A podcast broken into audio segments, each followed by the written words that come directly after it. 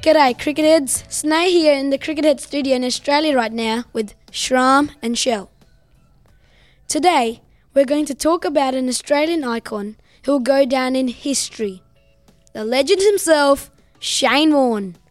Media was an immense part throughout the icon's life. My mates and I are going to be talking about media and how it significantly affected Shane Warne in his early days. When he was at his best and after he died.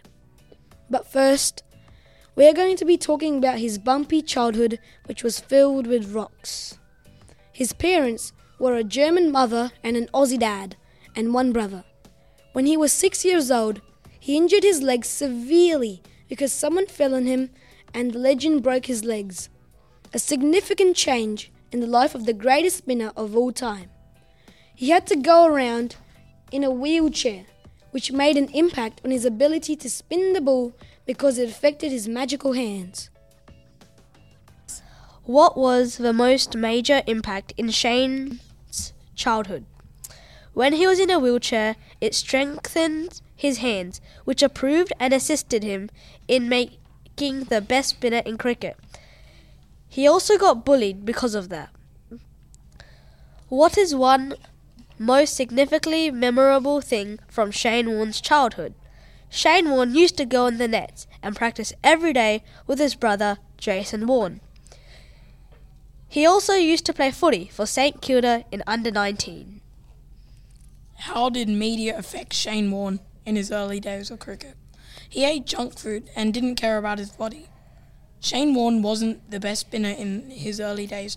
In first test in his first test match against India, he got hammered for 1 by 150. Devastating figures.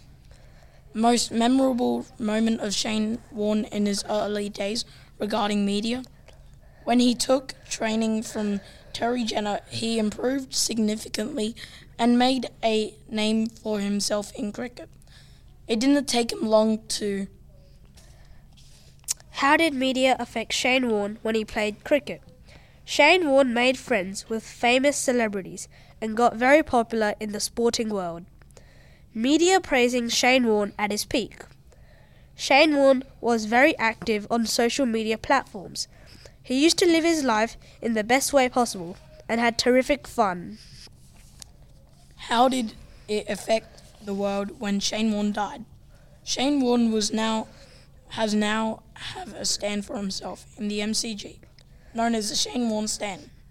Countless number of people came to his funeral ceremony. How it affects the cricket economy? Everyone was shocked and depressed that he died so suddenly at a low age. Plus, he was awesomely fit when he died.